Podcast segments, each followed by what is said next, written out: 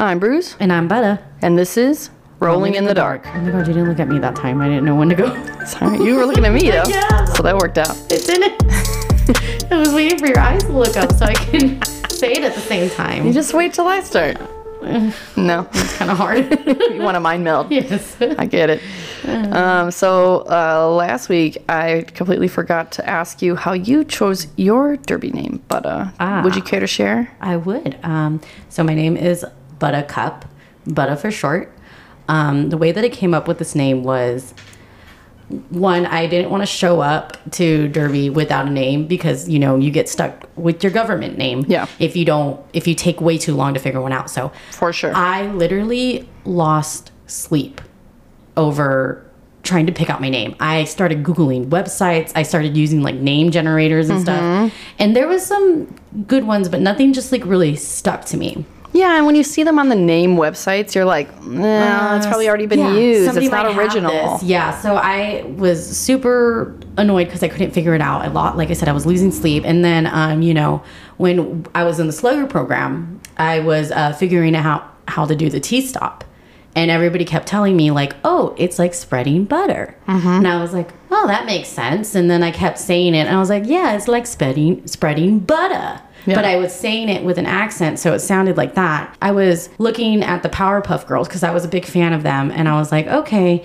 you know, I always liked the Powerpuff Girls. Yeah. I w- never honestly wanted to be a buttercup, Mm-hmm. but as I got older, I realized I am a buttercup. Yeah, kind of a buttercup. Yeah, and you know, there's nothing wrong with being a buttercup. She's I'm a buttercup, too. She is the coolest one out of all of them. To be fair, Hands down. Mm-hmm.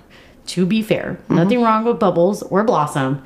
No But shade. Buttercup is tough. Yeah. And I was like, you know what? I'm going to be Buttercup. So I went up to Mac Daddy and I was like, hey, I figured out my derby name. It's it's going to be Buttercup. And then she was like, well, do you want it to be Buttercup or do you want it to be Buttercup? But And I was like, actually, I like the way that sounds. I was like, but how would I spell that? And she's like, B U T T A. And you know me, I can't s- pronounce anything to save my life, which means I can't spell anything. So I couldn't put that together. And she's like, yeah. And I was like, huh, buttercup. yeah, I like it.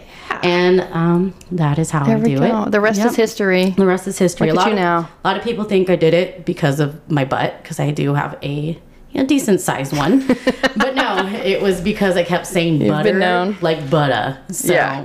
there it is. Here we go. Yeah, I assumed it was butt related. Yeah, for it's- sure. But you know, now it can be. It goes both ways. Yeah, yeah, yeah, yeah. You know, goes you both know, ways. that's It's what I'm like a saying. double entendre kind of But- name. Yeah, so there is that. Uh, Buttercup has been born. Okay. Now here I am. Here you are, two almost two years later. yeah, almost two years. Yeah, in March it'll be two years. That's wild. Yeah, February will be my uh, my anniversary. Oh, wow, we actually started pretty close. I know, like one month. Dang, you played your first game really early. They threw you in there quick. That's what I'm saying. Because when I got, when I started, yeah. you guys just barely, you and everybody else Mm-hmm. just left the Sluggers program. And then like a week later, they were like, okay, so The only reason we left was to get ready for that game. that's so wild. Oh That's it. They were like, "Sorry guys, we need you in this game." So, because I was, I think I was in the program for about two months yeah. before they actually moved me out. Mm-hmm. Wow. I think it ended up being around two months before I played my first game. Yeah, because two months I played my first game because I remember specifically telling Bird that if I do not start into this the other side of the practice because on pra- in practice there's two sides there's sluggers and then it's there's just like, the regular team practice And that's like the fresh meat program. So Yeah. we call it sluggers. It fits in with our theme. Yeah. Um, other people will say fresh meat, newbie program, whatever. So sluggers is that for us. yeah and so i was telling bird i was like listen if i don't figure this out in two two months i'm out Most i'm done people, out most people, it takes six months. That's the average to get out of the sluggers oh program. wow just so and i you had know. really high standards You for did myself have and, high I made, and i expectations. made it out So why don't we go ahead and dive in to this case right Yes. Mm-hmm. here? So yeah, this case was requested by at Maddie Herrera on Instagram. So thank you so much, Maddie. yes thank you maddie This one's for you.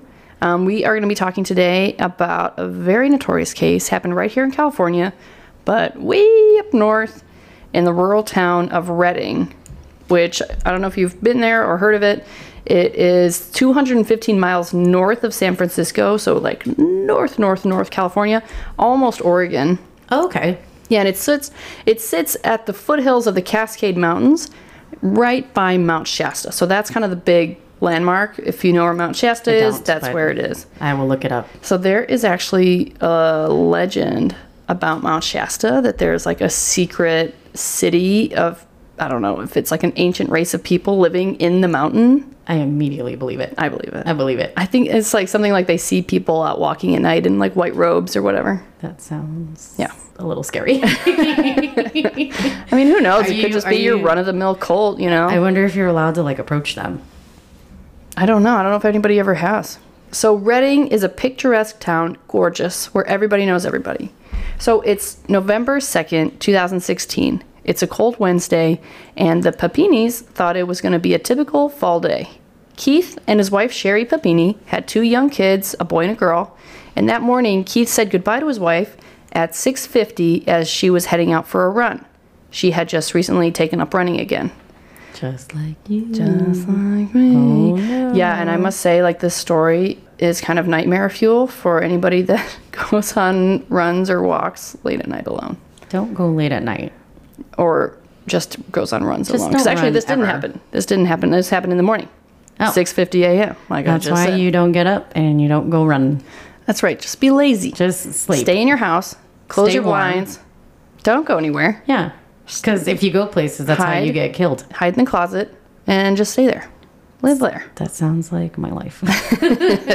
So Keith headed off to work. He worked at Best Buy as an AV specialist. He took the kids and uh, left before Sherry got home from her run, which was typical. Uh, he dropped them off at daycare and he headed into work. When he got home that day, he was expecting to be greeted by his wife and kids, but instead he walked into a silent house. And it was not like Sherry to not greet him at the door. But he didn't assume the worst right away. Her car was still home, so he assumed that they were nearby, probably on a walk. So Keith looked through the backyard, didn't find anybody, so he opened up the Find My app on his phone to track where Sherry was. So the app showed that Sherry was near their mailbox off of Old Oregon Trail, which was about a mile away from their house. It was like one of those communal mailboxes at the end of the street, um, where like you know there'll be like a neighborhood of houses and all the mailboxes are in one. Okay, yeah, zone. yeah. Um, my house is kind of like that. There's um, it's not like a mile away, but it's it's a little bit of a walk up the street to get to Right. my mailbox. Yeah, Very convenient for the mail person, probably. yeah, not convenient for me at all. So Keith, you know, he saw that they were by the mailbox. He wasn't worried. He figured, you know, they probably just went for a walk. So he hopped into the car, headed toward the mailboxes, and once he got to where Find My said that Sherry was, nobody was there. Instead, he finds Sherry's phone, and attached to her phone are her headphones. On the headphones are strands of long blonde hair, and the song Everything by Michael Bublé was playing on repeat. And this just so happened to be their wedding song. So Who the fuck listens to Michael Bublé when they're running? Who does that? well, and if you've heard the song, which I I looked it up, does it's it go? very slow. I don't know how to sing it. I no, I don't know. but that song, It's not a pump up song. It's not a running song. It's not a, a jam.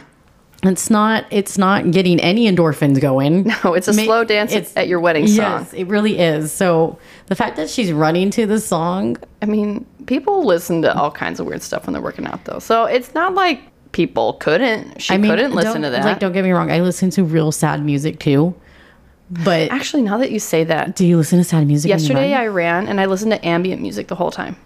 what's that? What That's is like that? Brian Eno, where it's literally just like tones.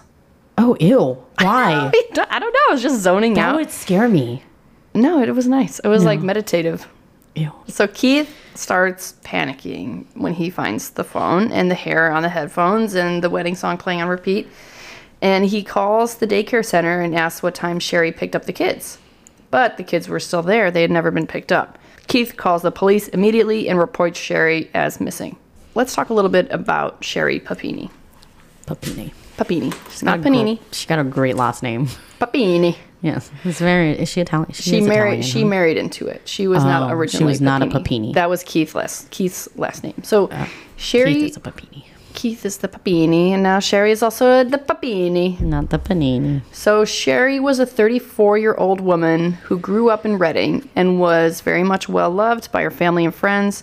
She was known as a super mom. You know, she was just like a super loving wife and a really doting mother to her two kids. She lived in Reading from birth through high school up until the day she disappeared. Sherry knew Keith since childhood, and they even kissed while they were in middle school. Oh, how cute. So when they got engaged, Sherry kept a blog, and before the wedding, she made a post about how in love she was with Keith and, you know, how much he helped her grow and this and that. So in 2009, they got married. Immediately, they were inseparable. They were very happy, totally in love, picture perfect, everything's great. They quickly started their family and moved into Keith's childhood home. I mean, just literally living the American dream. Yeah. They had their two beautiful children and they just seemed to be living happily ever after. So when Sherry went missing, the media caught on right away Yeah. like wildfire. The locals of Reading were shocked that this happened in their small community.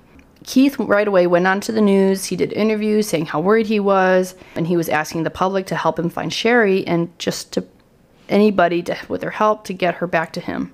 Sherry's sisters spoke up and they were pleading for the public to come to look for Sherry. They were asking Sherry to come home and they were asking for any information possible whatsoever. Yeah. But Sherry coming home obviously was never guaranteed. Most victims of kidnappings, abductions, they're killed within 24 to 48 hours, and after that, you're looking for a missing person who might already Yeah. be dead. Yeah, that's usually what it is. Right. 48 hours, and then you got to start looking a different way. That's why they have a whole Yeah. show called 48 Hours. They really do. Yeah. sure do. Yeah. But Keith refused to give in to dark thoughts. He really leaned on his community during this time to just continue looking for her, keep, you know, the interest up. He spoke in front of the city council and solicited their help to try to find Sherry. He said he was dedicated to doing anything and everything he could to get her face in front of as many people as possible to hopefully have her recognized. so the community of Reading was on high alert. You know, s- pe- everybody was chipping in. Sign makers were printing missing signs for free. Tons of locals were taking time off of work to volunteer and look for her. You know, people were even trying to do their own investigations, going to where she went missing and looking for shoe prints and just ho- doing anything, hoping to get a lead, Yeah, it's a s- hoping to pitch I mean, in. it's a small town. Yeah. Everybody's all connected. Like I Right. know exactly how it feels like. I came from a small town as well. right. And, when, when, one of your own goes missing, Yeah, it's like what the heck? It's all hands on Yeah, deck. Everybody's in and out, like ready to go. exactly. So Totally. Yeah. So one of Keith's friends decided to create a GoFundMe account for Keith, and just to show how in it this community was, they raised fifty thousand dollars in just over three days. Oh wow. Yeah, I mean, A Keith, rich community. I mean, North California. Yeah. uh, Keith even worked with the mayor to plan a balloon release to get more media attention, and hundreds, if not thousands, of locals showed up for Sherry at the release of the balloons. The community was all chipping in, doing their part to help Keith find Sherry. So within a couple of days, the Reading police had a news conference, and at that point, it became national news. She was no longer just on the local channels, but now she was on Fox, CNN, ABC, NBC. I mean, it went viral, Yeah. and it was all anyone could talk about. She was, you know, a, a pretty Young Blonde. mom. Well, not young. Well, yeah, kind of young. in her 30s 34. you know had young Yeah. kids freshly freshly married just out on a run Yeah. in her neighborhood so it wasn't just it wasn't just civilians the police were on this yeah. um, but despite everything there was absolutely nothing for police to go on detectives were left with almost no evidence so their investigation was hitting a dead end the police were checking out every avenue they could you know every possibility was still on the table she could have been killed kidnapped ran away Yeah. and the sheriff had no leads so he's And they didn't have any like evidence to help them other than the phone and the ha- And the ha- hair. and the hair strands. right Okay. but they didn't have any kind of external evidence yeah, and she was on a like a running path kind of thing, or no? she was on a street she was on Oh, okay. uh, old oregon trail which was which was it says trail but it's a road oh, okay. Okay. Old Oregon Trail All right. Road. Yeah, by their mailboxes. So at this point, the police started to look at Sherry's life, assuming maybe somebody that was close to her did something. So the first person they're going to look at. The husband. So Keith actually uh, was very cooperative. Right away, he passed a polygraph and he had an alibi. He was at work. He was clocked in at work. So the- Likely story. he was. I'm just kidding. I'm sure he was. Plus, he had just dropped his kids off at daycare, then he went to work. He Yeah. was a busy guy. Police were baffled. At this point, the armchair detectives, the Redditors, got to work and started sending emails to Keith and his friends, you know, trying to help out, but also kind of being a nuisance. Yeah. I mean, sometimes they are helpful. Well, the tricky the tricky part is everybody was talking about it. Yeah. people were saying that they saw her at the local mall and at the local medical plaza, and another person said that she saw Sherry really distraught at a truck stop with two men. Well, she did look like a basic white lady. So, I mean, it could have been She could- anybody. yeah, she could have been easily mistaken Yeah, for some, very another easy, yeah. long-haired blonde white woman with blue eyes. Yeah. You know, that's not unheard of. So the police decided to go ahead and go through Sherry's phone and they looked into all of her contacts. They actually found that two of her contacts were listed under women's names who were actually ex boyfriends. Shady Mm-hmm. Secrets, lady. Mm-hmm. secrets. Some shady business. That is some shady business. And there was even And the oldest trick in the book. There was even an ex husband still in her contacts. So the police went ahead and they checked out all of the men in Sherry's life. They started reaching out to her ex boyfriends, but none of them were anywhere near Reading when Sherry went missing. And police went ahead and determined this was probably not, like, she was probably not someone who would just up and leave her life and family behind willy nilly. Yeah. So, 14 days go by now since Sherry disappeared. And on November 16th, Keith was desperate. He felt that police had given up and he didn't want to wait for them to stumble on information, so he went ahead and hired a private consultant who specializes in kidnappings, specifically hostage situations. Since when did this turn into a hostage It situation? didn't. So it's, uh, I don't know. This always was weird to me too. Like, why would he assume that? Yeah. Why would he assume that she was kidnapped? One And being hostage if being nothing's held been hostage too. said. Right. That's concerning. she could like as far as he knows. I mean, maybe that's the only investigator he could contact that was like close to he what was he the wanted. guy was local to Reading, Okay, so, it, so- It, it is possible Yeah. for sure. But mm, that's a, I mean, Yeah. this isn't a hostage situation. Nobody's No. contacted them and been like, hey, Right. No, it's not. But Yeah. Keith hired him apparently to help sort out which tips could be legitimate and which ones were bogus. okay. So fair enough.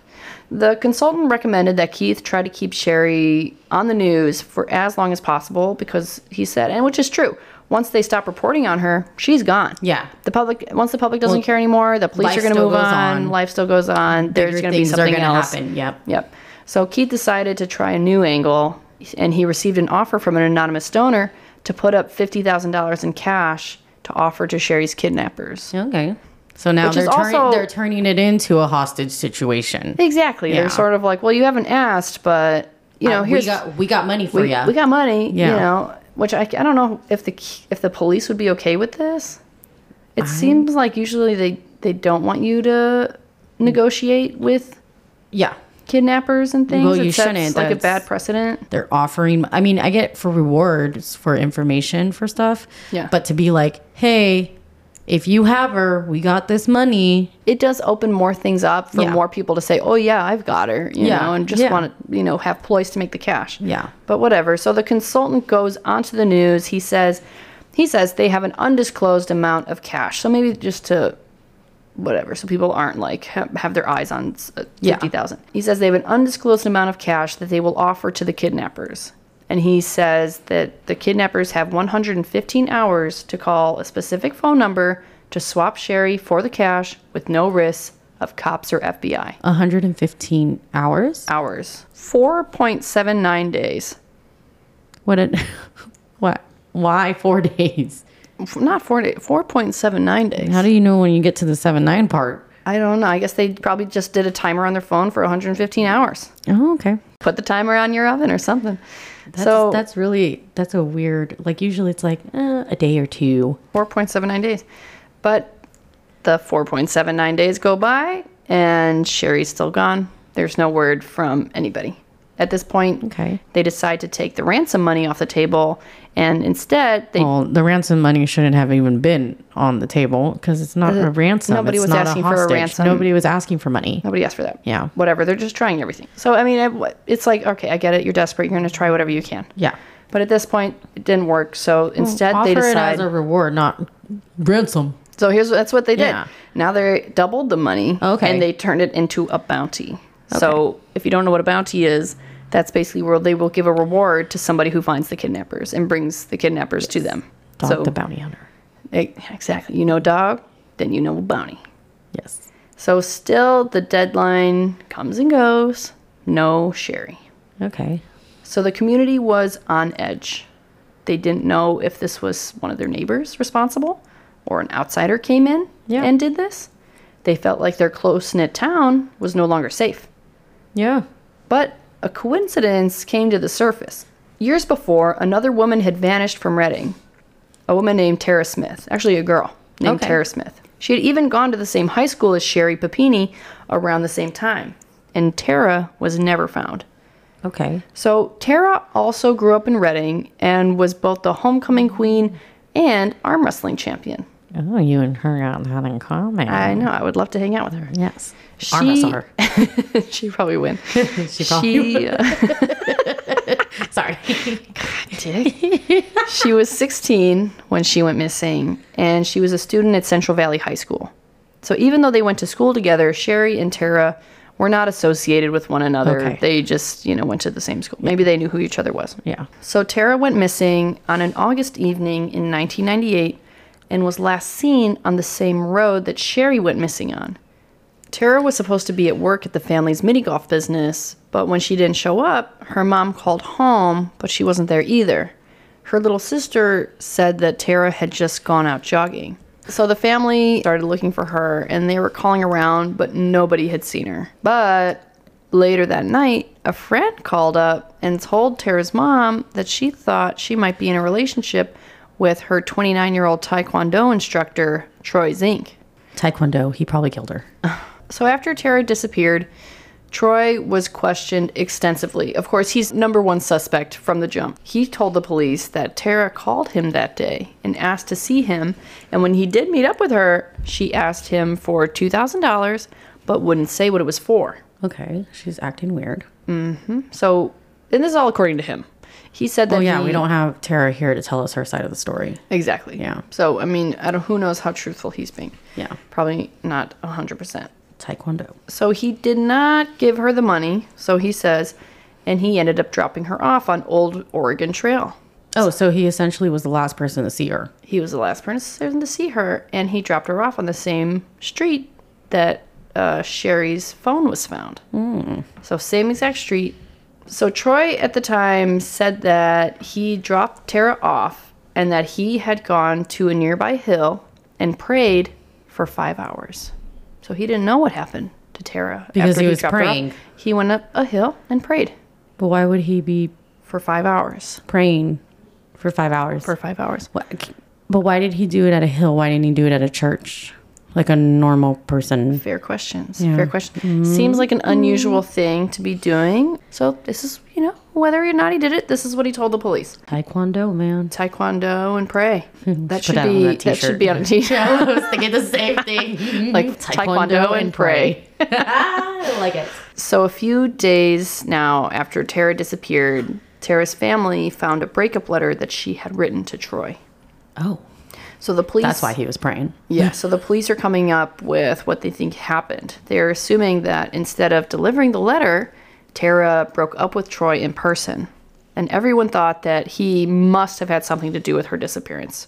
His story is really bizarre. He was the last person to see her. He admitted that. Yeah. She has a breakup letter to him. He was the last person to see her. Yeah. She was 16. He was 29. He was a Taekwondo Yeah. instructor, probably much stronger than wait her. a minute. Whoa, whoa, whoa. She's 16. He's 29. Yes. That is very gross. Right, no, for sure. So they, the police, they, you know, they think it's this guy.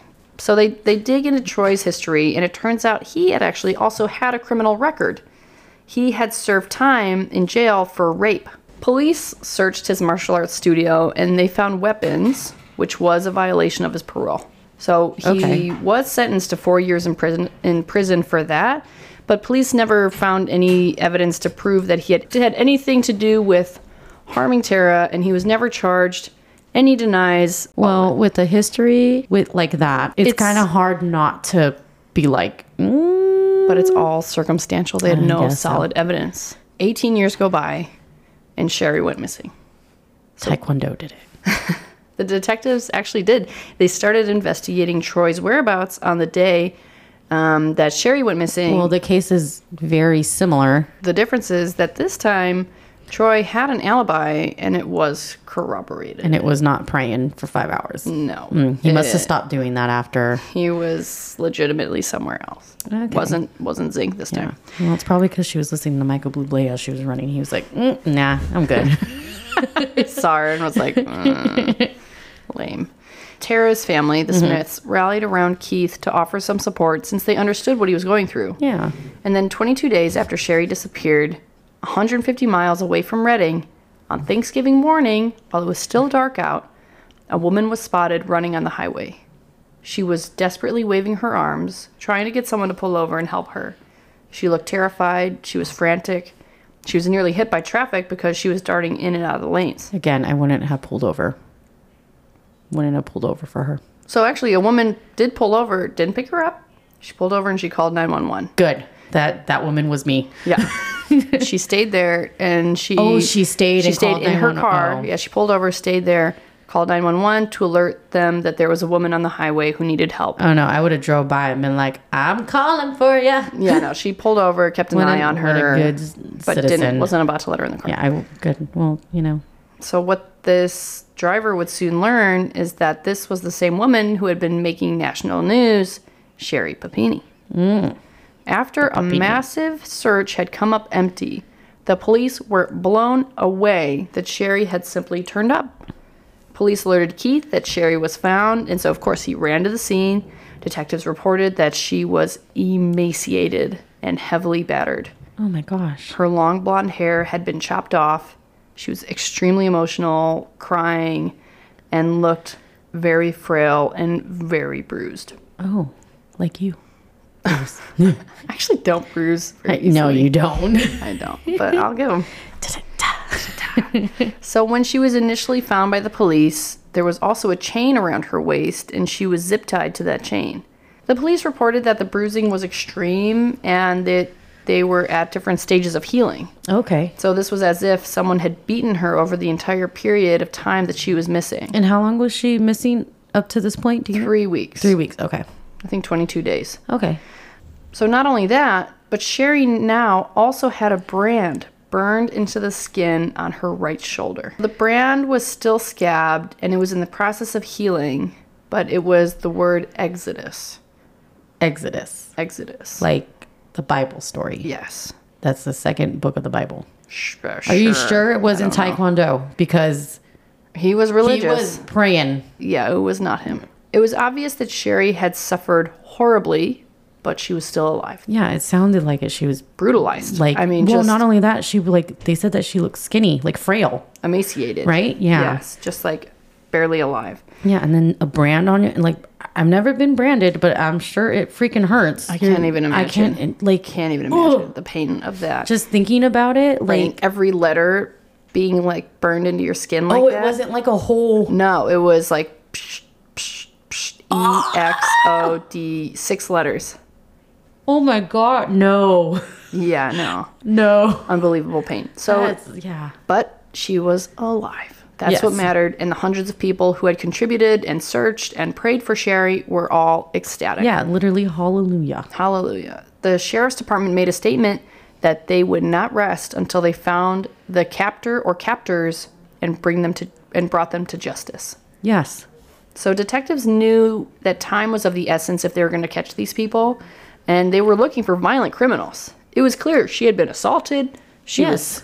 you know, still very much in a distressed state, but they they needed to get her help to find out who did this to her. Yeah. I mean, she's alive and she's able to tell them exactly what she remembers. Yeah, exactly. You know? She can tell them their whole, her whole Yeah. experience.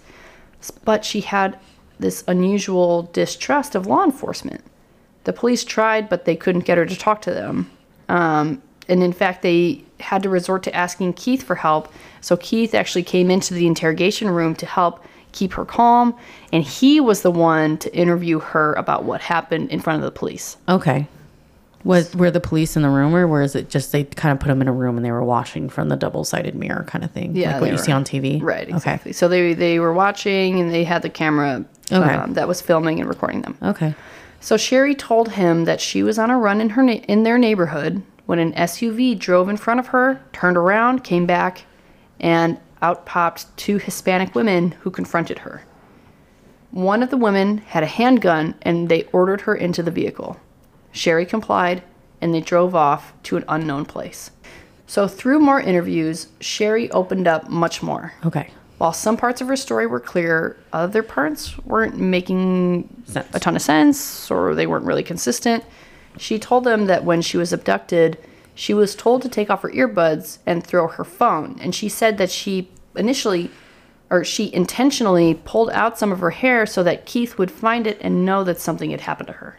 So that was that was when Oh, okay, she that's when she did. Okay, that's Yeah. kind of smart on her part. Yeah. I mean, just to like leave a mark. leave that- something there. Yeah, that just shows that was very hers. quick thinking on her part. Sure.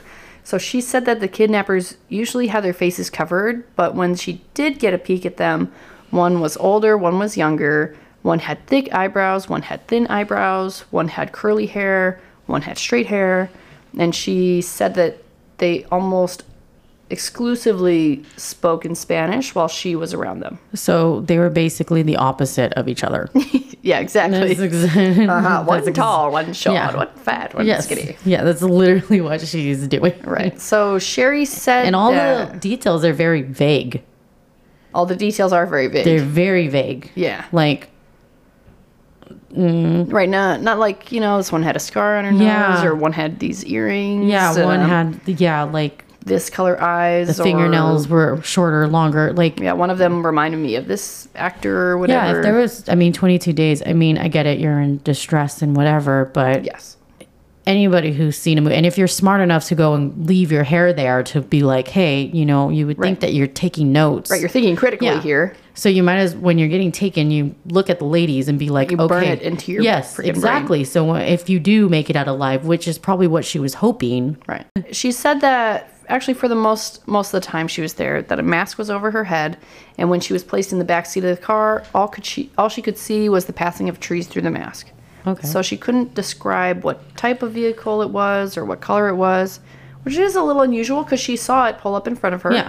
Well, she also said it was. Didn't you say that she said a It was an dark SUV. a dark SUV? It wasn't dark. She just said an SUV. Ah, okay. so she, yeah, she couldn't say if it was dark light or whatever. She But just you said it would was think an because SUV. it stopped, turned around, came towards you. Yeah. Okay. That you might be able to identify what color it was, maybe what type of car Well, it again, was. like you were smart enough to pull your hair out and leave it. Right. Why wouldn't you start taking mental notes of everything that's? But that's again, Who it's knows? just me People thinking out respond loud. differently Yeah. I'm to just- these situations of a lot of stress, but you're right. It is Yeah, worth I'm just, questioning. I'm just I think. thinking out loud. That's all. I think it's worth you know thinking Yeah. twice about for sure. Um, so when police were trying to find out where she went, she said that the place she was taken to was rural and cold, possibly in the mountains. okay. She said she They felt were by them- Mount Shasta. Shasta. Mount Shasta. Shasta, Shasta. Shasta. like the drink Shasta. Oh, Shasta. Yeah, see there. nice. Say it just You just have to relate it to something I know. So she said that she felt them drive from a paved road onto a dirt road, okay. and then they stopped, opened a gate, drove the car through, closed the gate. Okay. She was brought to a raised home type and had to walk upstairs to get into the house. Okay. Sherry said that her kidnappers changed her clothes but kept her in her own underwear. And then one of the women cut off her long hair and told her she was going to send it to Sherry's mother. They let her shower, but they only fed her once a day. They would only feed her rice or tortillas or sometimes apples. She looked like she had been starving too, so this checks out. Yeah. Her shoulder bones were sticking out, her face was emaciated. Yeah. So, you know, they believed Yeah. her. Sherry said she tried to escape by ripping a board off of a window when she was trapped there, Okay. but they caught her, and when they did, the abductors punished her by keeping her in a closet, chained, chained by her waist to a metal pole, Okay. and she had only a bucket filled with kitty litter for a toilet.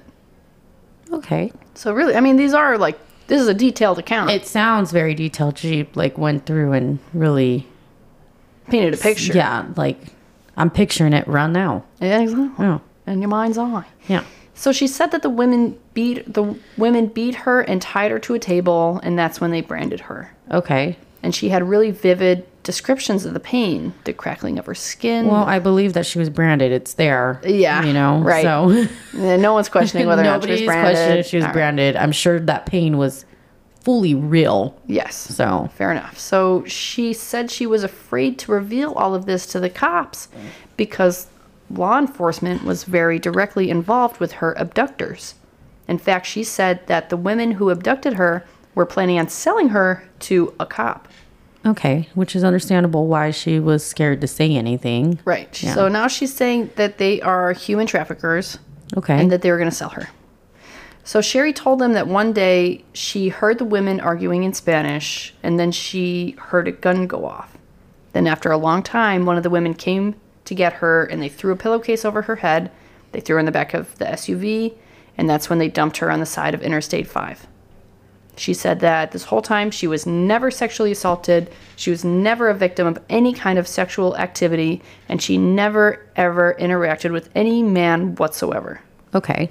So, one thing that is a little bit unusual is that if Sherry was going to be sex trafficked and sold, why would the captors beat her, break her nose, Cut her and hair off. cut off her long, beautiful blonde hair, Yeah. Well, and brand her.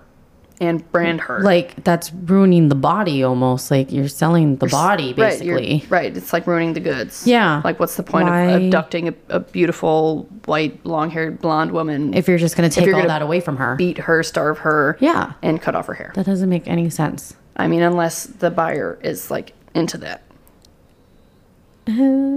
Possible. I mean, it's a yeah, stretch. there's a lot of It's a weird stretch. fetishes out there, I'm sure, but still. Still a little weird.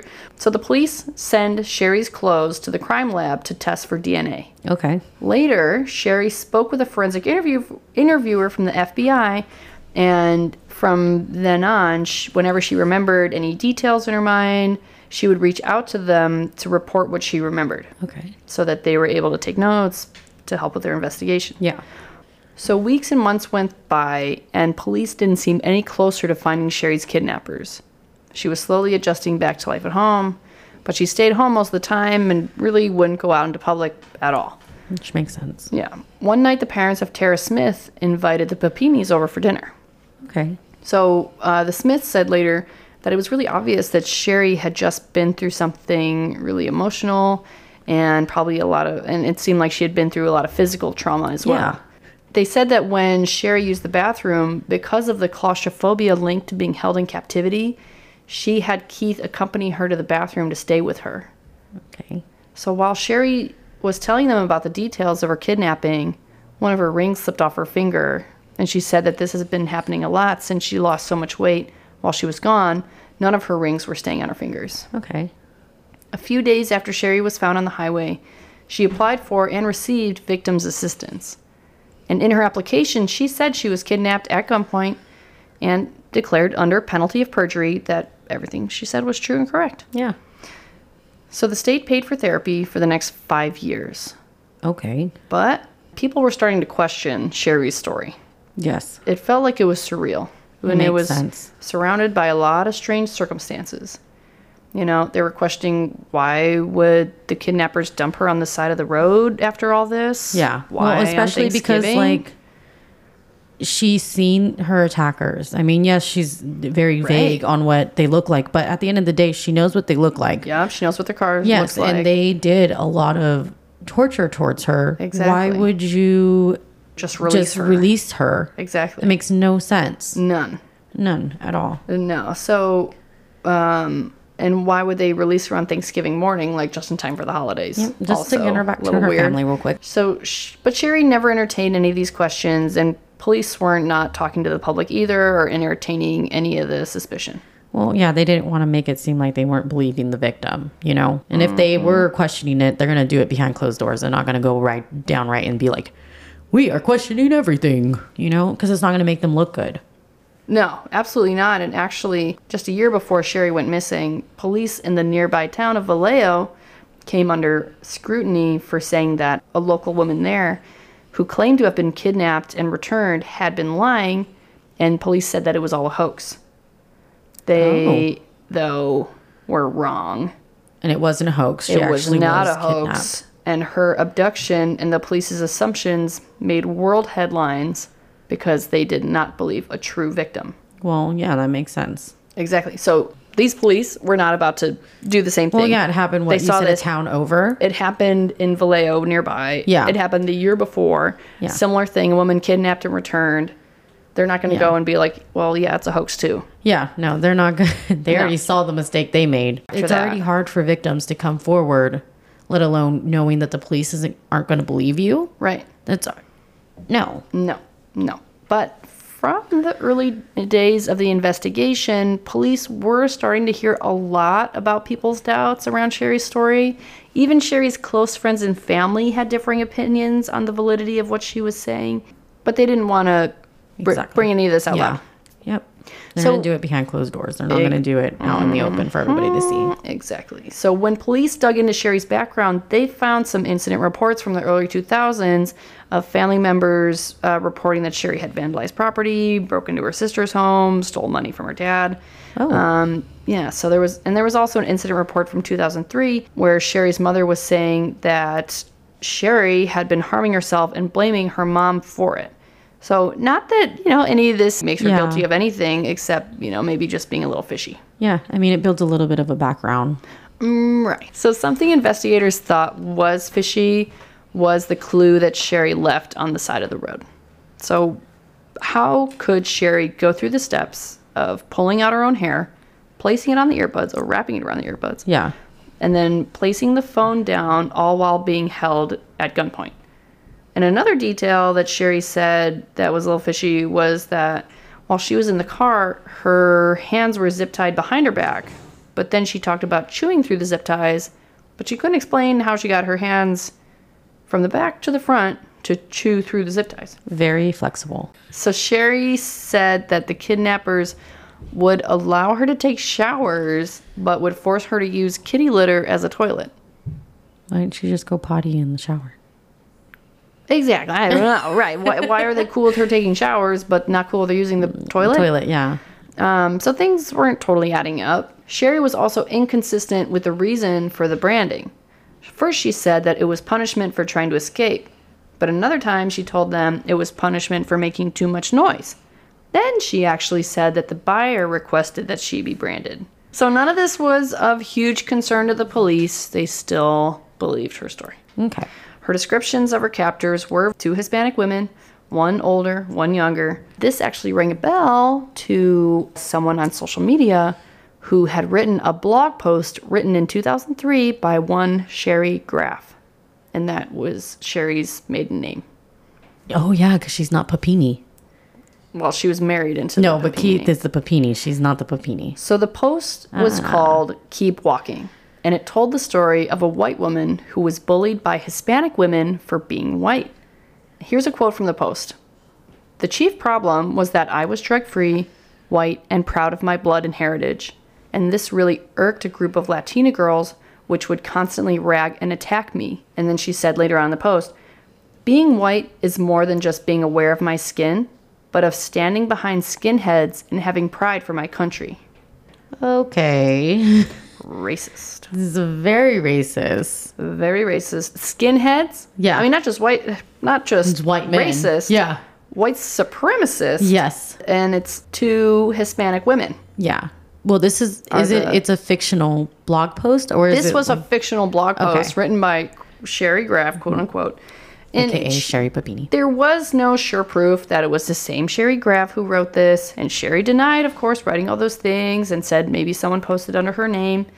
Obviously, it's impossible. But how long ago was it? It was in 2003. And she was taken in 2009, you said? No. No, two, she was taken in uh, 2016. Okay, so that was long enough It was for 13 it. years before. Yeah, okay. All right. So yeah, it's like somebody a wrote it in your name. little fishy. Because it's just painting the picture of who they really are Yeah. in the sense. So, Right. you know, mm-hmm. the truth will come out. eventually, yes. Eventually. And especially if you got the armchair detectives on Reddit and They're gonna Facebook find and it. stuff, they're going to find it. So at this point, detectives just needed hard evidence. Yes. In early 2017, they finally received the results from the crime labs, and they did find trace amounts of DNA on her clothes and on her body. Okay. they found DNA from two different individuals. One of them was a partial profile that they never got a hit on, but the other DNA sample was strong. So the police were able to enter the DNA in NCODIS, which is a huge law enforcement DNA database, to hopefully find a match. Okay. And it did take a few days to get the results back, but there was no match. Okay.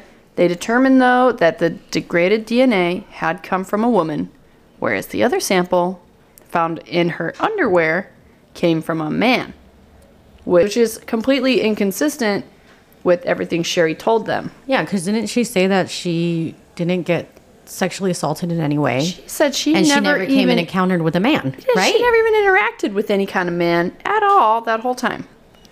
So, behind closed doors, detectives were investigating the source of the male DNA. They tried using a familial DNA search because this was now 2020 and they had just caught the Golden State Killer doing the same thing. oh, okay. With So like familial it's DNA. like the um, 23andMe Right. um, stuff like that. That's how they're using. Okay. yeah. Exactly. So All they right. put they're putting the DNA into the familial database because they might not get an exact match to that person, but they might find a, family relative member. Yeah. Okay. who could you know narrow it in. So finally, in March of 2020, there was a hit on a family member of the man whose DNA they recovered from her underwear. So they investigated the possible links to this family member, and one of them was a man named James Reyes. He was a Costa Mesa local and an amateur hockey goalie. Hmm. Yeah. He, also managed the skate store at the local ice rink. He was a single guy. Police described him as a burnout. So the detectives traveled down to Costa Mesa and they staked out his trash can. They wanted to hopefully, you know, get something that he Yeah, put his some- DNA on. Yeah, so- that makes sense. Yeah. Yeah. So they could trace- especially if they think it's him. Right. Then they could verify it or whatever. So they were able to identify a bottle of green tea and they got his DNA off the bottle. And the DNA was a perfect match. So they found him. All right, Mr. Reyes. Mm. So detectives dug deeper into James Reyes and they found that he was an ex-boyfriend ex-boyfriend of Sherry's and they were even engaged at one point. They had known each other since they were in their early teens. So detectives showed up unannounced at his door, and he was completely shocked to see them there. This had been years, four years after the whole Sherry incident. okay. So they interviewed him, and at first he was really limiting what he was telling the police, but eventually James started singing. Okay. He said that he got back in touch with Sherry in 2015 when he had mailed some of Sherry's things back to her parents' house. So Sherry then, after that, reached out to him and they started talking from there. Okay. Sherry told James that she was a victim of domestic abuse. He wanted to be a friend to her because Keith apparently was being abusive. So James wanted to be her savior and get her away from him. Okay. Sherry told James that they needed to talk in secret on burner phones so that Keith wouldn't find out about it and hurt her. And this is the same husband that she's talking about, the one who was like distraught looking for her. Yep, same guy. Okay. Same one. All Still, right. That's Keith. He doesn't come off as the type to Yeah. He doesn't, but what does James know at Yeah. this point? Yeah, that's true. Yeah. So Sherry mailed James a care package which contained instructions of how to get there and uh, where to pick her up. Okay. The plan was for James to drive the 600 miles from Costa Mesa to Redding to rescue Sherry. And James found a friend to rent a car for him, so the rental wasn't even in his name. Wow. So after driving to Redding, James waited for a text from Sherry on his burner phone. When he got the text, he drove down the gravel road until he spotted a sweaty Sherry Papini in her running clothes. Okay. He picked her up, and she left the cell phone there. Sherry got in the car and laid flat in the back seat and barely said a word to him for the 600 mile road trip back to Costa Mesa, which, by the way, was a 10 hour drive. A 10 hour, dr- she just laid. She laid there silently for 10 hours, Wow, that was a probably a real awkward car ride. right? Can you imagine being him and like maybe a little excited to go see his ex girlfriend, ex fiance? And then she gets in the car, lays in the back seat, and is silent for 10 hours? That is just thinking about it, just laying there like- like, Okay, Did you? I wonder if he tried to make small talk at all while Oh. she was back there. She was just like, "So how you been?" she's like, shut up, I'm in character. exact, exact. She was living the fantasy at that point. yeah. When they finally got back to James's place, he said everything seemed normal. She asked to be in a specific room, so he had to go ahead and move all the furniture out so that she could hide out in there. He continued going to work, going to his hockey games, and within the first few days, Sherry deep cleaned his whole apartment. So he was like, "Ooh, this is Oh, awesome." This is nice. Yeah. Yeah. But according to James, they were never romantic. He said that if James's DNA was on her clothing, it must have gotten there some other way. And it's I don't know. I mean, it seems a little weird that they wouldn't hook up at all. Yeah, especially because how much history there is Right. right there. I mean, Exactly. Like why would she do all this? Yeah, well- if not well- to hook up with an old fling. yeah, that doesn't make any sense. It doesn't make a lot of sense, but I also kind of believe I mean, he's Do you coming bel- clean with everything. Yeah, So and why I would mean, he he's lie kind about of that? A, from what you describe, he's kind of a burnout. So like, Yeah. don't know if he has enough brain cells to lie. to so concoct something. Yeah. Or why he would choose to lie about that one thing. yeah, You know, and, not everything else is Oh everything true. else. Yeah, that, Yeah. that makes no sense. But you know, Right. this So- whole case doesn't make sense. No, it doesn't. But apparently, questions. you know, she could have easily gotten his DNA on her underwear just from being in his house, sharing laundry loads with him. Yeah, I mean they're living. They're essentially living together, They and are. I'm pretty sure like it's not that hard if they're using the same washer and dryer, Exactly. or you know sitting on the same couch, Right. You know, Yeah, So, I mean, makes mm, sense. it- things happen. Yeah. He's like, you know, a bachelor guy. I'm sure his DNA's all over the place. Yeah. So Sherry apparently had followed the news this whole time of her search and her family looking for her, and she watched it all on her burner phone. She stayed inside the apartment the entire time, and things started getting stranger. Within a week, Sherry cut off her own hair and she refused to eat until she looked completely emaciated. She was starting to bang her head on the bathtub, giving herself severe bruises and up to even breaking her own nose. Okay, so like right there, I would be like, Like something's wrong. you need help. Did he just like look the other direction while she was banging her head on the? No, because he said that she demanded that he beat her. She wanted him to take part in it. And he was okay with that. Did he? He did not beat her. Okay. He would instead shoot his hockey pucks off of her legs and shins. And Sherry apparently asked him to hit her in the face with his hockey stick. He didn't want to, so he said that she just ran as fast as she could, face first, into the hockey stick while he just held it out. Guess you got to practice, right? Right, for him, I mean, I feel like he was able to justify his involvement. But- you know? if I was in the situation, Yeah. And okay, let's say I disregarded the hair cutting, the bruising themselves, whatever. Uh-huh. Yeah. And then they come to me and be like, "Hey, I need you to like hit me Right. and give me bruises, and Uh-huh. you know, like run into me eight hundred times and Yeah. whack me in the head." Like, Maybe, what if you were like, well, I'll do it, but only if I can practice my derby hits on you? oh, they wouldn't be that hard. So- but I would just kind of be like, "Are you okay? Why do you? Why do you need me to hit you?" I mean, he did take kind of an active part in it. Remember, she got branded. She didn't brand herself. oh my god, did he brand her? So he says that Sherry gave him specific instructions. She wanted him to go to Hobby Lobby, buy a wood burning kit, and he You know, said he got that fifty percent off. Gotta Google that coupon.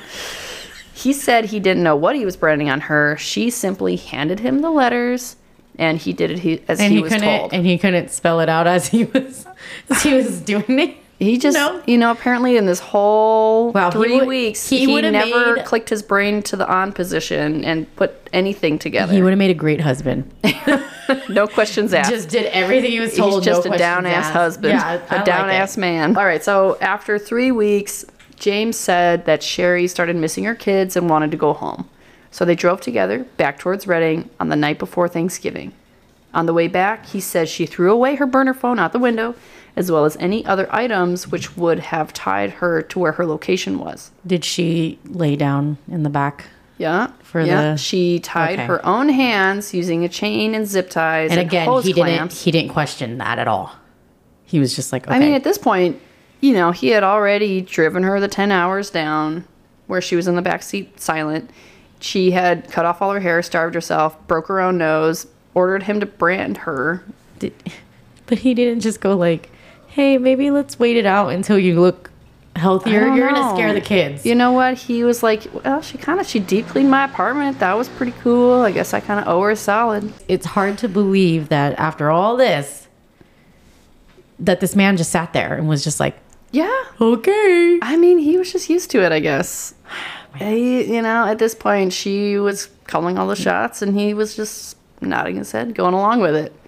Oh She, you know, maybe he was like, maybe all this domestic abuse got to her head, and she wants and to. she's abuse losing herself. it and she misses the abuse and now she's hitting herself again like i i don't know Yeah, it's just maybe. things aren't clicking Not so especially not much. in his head so it's just like i don't No. know Well, and it's and it's so silly. Like after this, he literally just drove home and went to Thanksgiving dinner with his family and never talked about it for four years.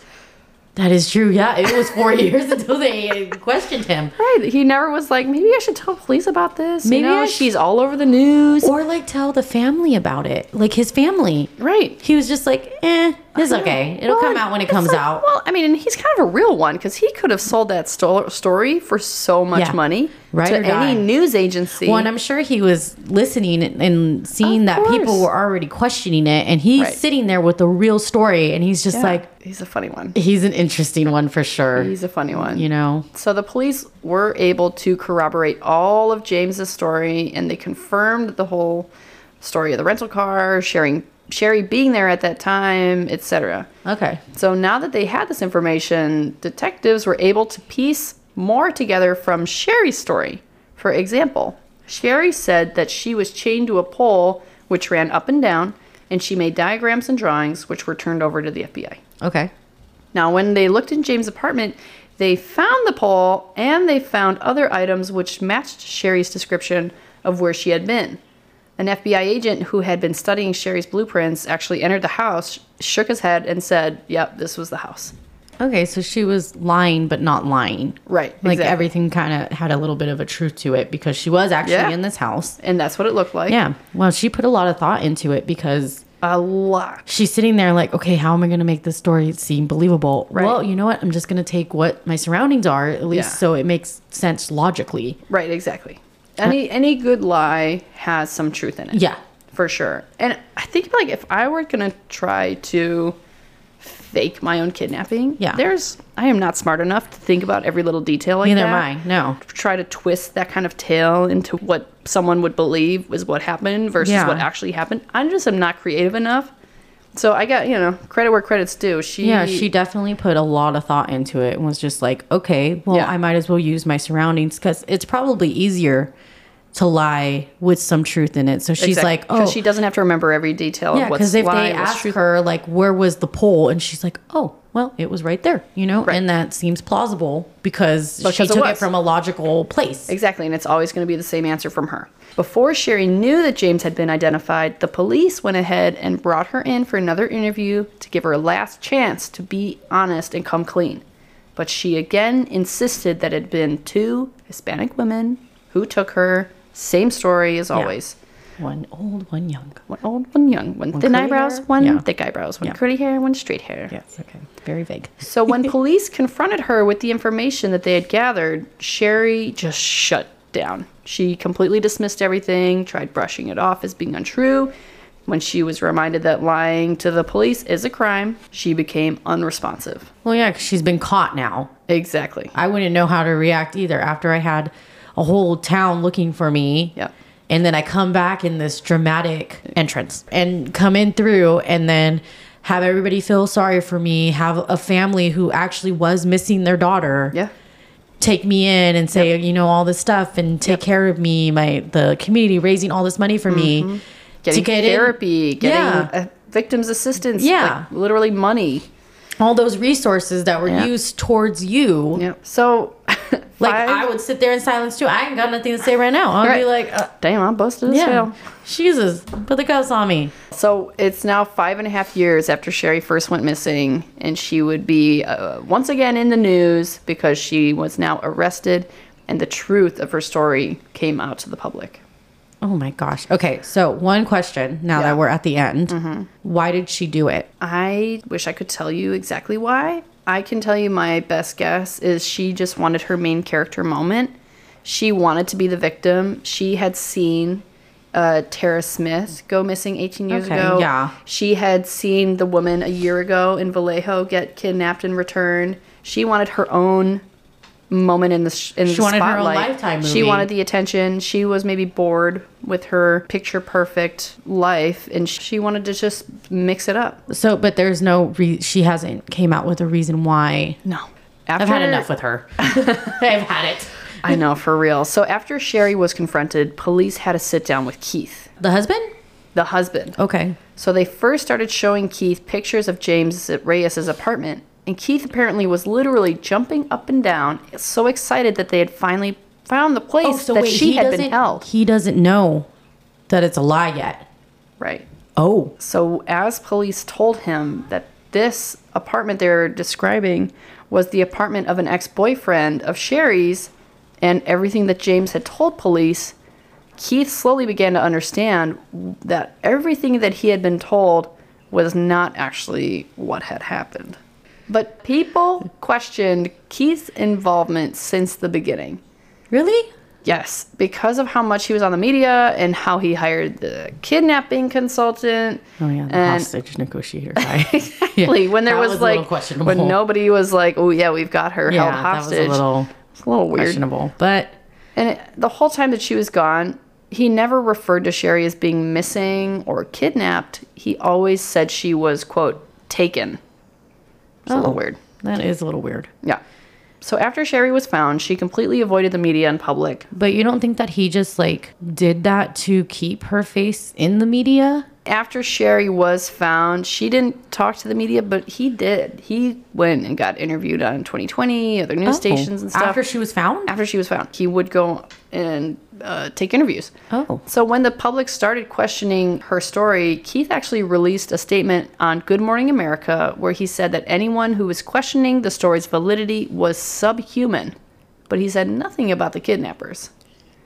Plus, there was that victim's assistance that Sherry got Mm-hmm. and the $50,000 that had been raised in the days after she went missing through GoFundMe. I mean, they didn't know how much they were going to make, obviously. that's if true. they were planning this out, they didn't know how much it would I be. just feel like fifty thousand dollars to fake your own. I mean, actually, it's not that. I mean, that's a pretty good paycheck right there. Yeah, that is actually not. And it was reported that after Sherry reappeared, Keith still took over $30,000 from that GoFundMe account and put it right into his personal checking account. for what? Exactly. Mm, He did it. He was a part of it. Knowing that Sherry never slept with James Reyes and spent the whole time torturing herself doesn't make a ton of sense if the It motive makes no sense Right. whatsoever. Like, why him if you're not going to fool around with the guy? Maybe instead of an old fling, the motive could have instead been financial, and Keith and Sherry bo- were both in on it. And a lot of people thought that. Well, then James Um, should have been on in, in on it too, and maybe Right. he got a cut from the money, like because exactly. And there's no. that would make more sense why he was so compliant with certain things. Right, right. So. If he was getting a paycheck. Yeah, if he was getting paid out of it, I I mean, mean, who knows? There's possible where did that that 20, happened. Where did that twenty thousand go? Because if they made fifty, well, it probably paid for the Three um, weeks. the hostage negotiator man. Yeah, I probably paid for him. That's in, what I'm In thinking. big part, yeah. Yeah. But there was never any evidence that proved that Keith was involved in the planning or executing of this whole plan. So the charges against Sherry Papini carried a maximum sentence of 25 years. The police wanted her to serve time for wasting police resources Yes. and, of course, lying Yes. to the cops. Yeah. Which She- makes sense. She also defrauded the taxpayers by using victims' assistance funds and resources which are obviously intended for real victims. Which she did not need. Didn't need it. Wasn't a real victim. The only victim she was is to herself. exactly. So The defense attorney argued that disappearing isn't illegal, and if the police chose to use their resources, that was on them. And they also argued that she was just mentally ill, which is why she would inflict such harm on herself. Yes. Obviously, if They- Oh, a woman goes missing, you want the police to react, right? Well, not only that, her phone, her hair was Yeah. found. It was set up like it was a kidnapping. They lost, right? Like she. Oh yeah, okay, good. no, they they didn't have a leg to stand on at all. They're Okay, because yeah, No, the I only- already kicked that leg down. So big. Kickstand gone. So I mean, the only tricky part was like what to charge her with. Was Yeah, Sherry a which makes criminal, sense, yeah. or was she a woman struggling with mental health issues? A little of both. Um, how could she really pay for what she had done? Like, what's the way to make this even Steven here? Yeah. So eventually, Sherry made a plea agreement of 18 months in prison, followed by 36 months in supervised housing. She pled guilty to one count of mail fraud and one count of lying to a federal agent, and she agreed to pay at least $300,000 in restitution. Uh, which is more than what they made. Didn't pay off. Yeah. So you said she got convicted of lying to a federal agent. yes, and mail fraud. Just one federal One agent. lie. Yeah, One lie. correct. When this whole That was the- story was a lie. It was a plea agreement. So they could have gone to trial and, you know, convicted her for the full arsenal of crimes that she had committed. There's so many lies that were in there, and that she's all like, "Oh, I mean, no, sh- just one federal agent got lied to." Uh, based the on the whole sentence, she- world got lied to. yes.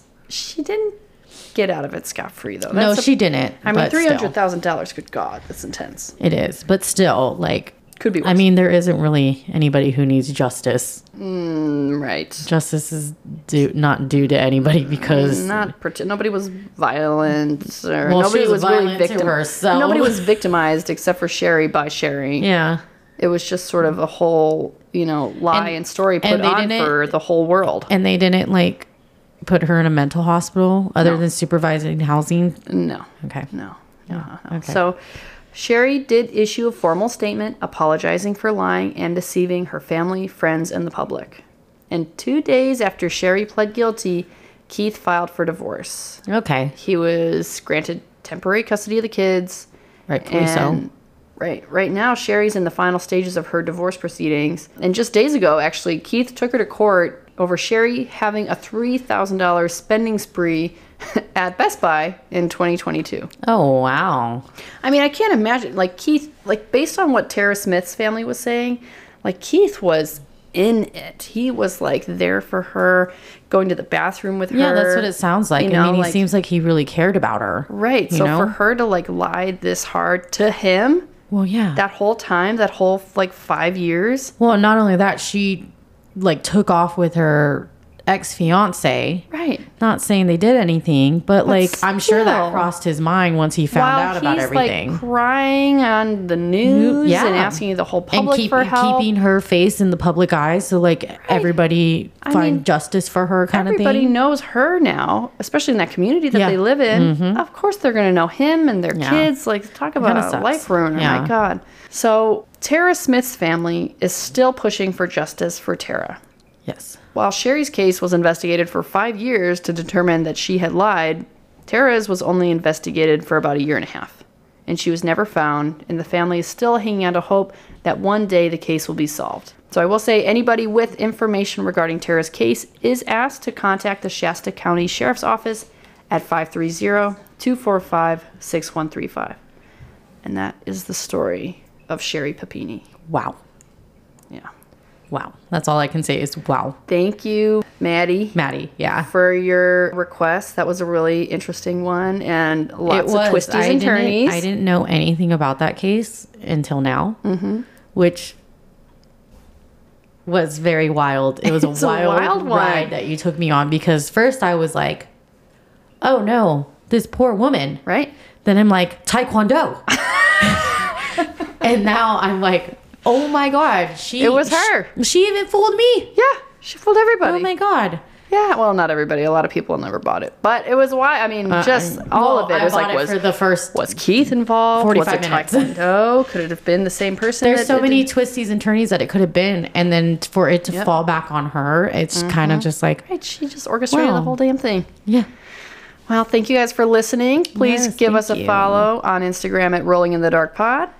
Uh, if you have any case suggestions or input, please write to us at rollinginthedarkpod at gmail.com. As always, our sources for this story and our trigger warnings are in the show notes. Although a little late to tell you that.